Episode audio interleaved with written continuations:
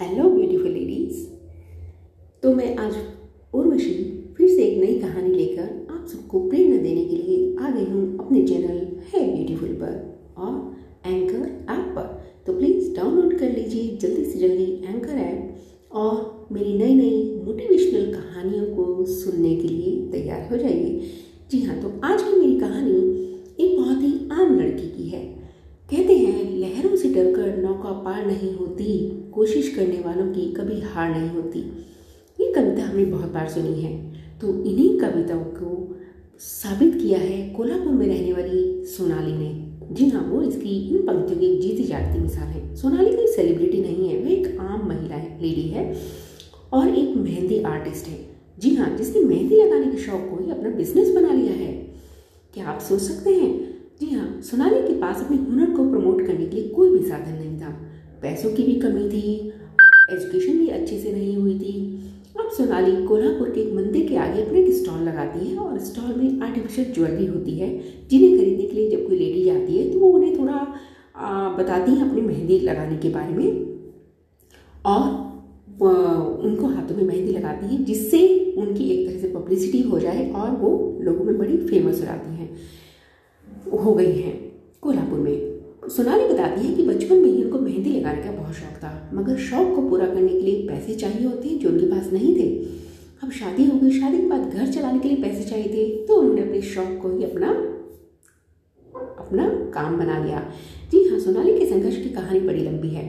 वो बताती है उन्होंने सिर्फ़ सेवन तक पढ़ाई की है और उनको क्योंकि उस टाइम तक फ़ीस नहीं होती है, और जब फ़ीस देनी शुरू की मतलब जब फ़ीस देनी थी तो उनकी पढ़ाई बंद हो गई और बाद में उनकी शादी कर दी गई। सोनाली ब्लॉक मेहंदी लगाती हैं और उनको पर उन्होंने ये कहीं से भी नहीं सीखा है। वो बताती हैं, जब वो मुंबई में रहती थी तो जुहू बीच पर जाती थी, जहाँ पर बहुत सारे लोग घूमने आते हैं। और यहाँ सेलिब्रिटीज़ और बहुत सारे फॉरनर टूरिस्ट भी आते हैं। तो वो उनको मेहंदी लगाने लगी। उनको ब्लॉक मेहंदी का काम बड़ा उनको वहाँ पर पसंद किया जाने लगा। बताती है कि जब वो उनका मेहंदी सीखने के लिए उनको कोई ट्रेनिंग नहीं ले सकती थी तो जैसे जब उनकी शादी हुई उन्होंने अपने हस्बैंड को उसके बारे में बताया, उनके हस्बैंड ने उन्हें एक मोबाइल फ़ोन लेकर दिया।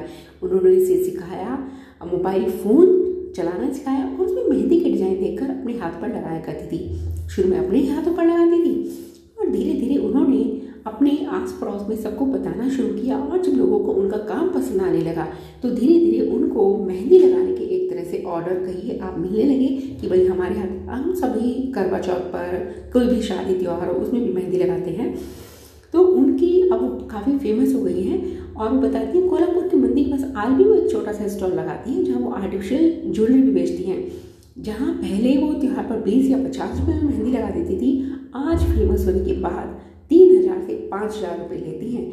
और साथ में अब वो ब्यूटिशियन का काम भी सीख रही हैं, जिससे वो अपने काम को आगे बढ़ा सके। जी हाँ अब वो अच्छे खासे पैसे कमाने लगी हैं, सिर्फ़ मेहंदी लगाकर। तो अपने शौक को इन्होंने अपना काम बना लिया है। और जी हाँ अगर आप कोई काम ऐसा करती हैं जो आपका शौक हो तो आप शौक को भी काम बना सकती हैं। और अब वो दस से बीस हज़ार रुपये तक महीने में कमा लेती हैं। उन्होंने इंग्लिश बोलना थोड़ा सीख सीख लिया है, जुहू बीच पर जाकर। और उनका सपना है कि वो किसी बॉलीवुड सेलिब्रिटी को मेहंदी लगाएँ।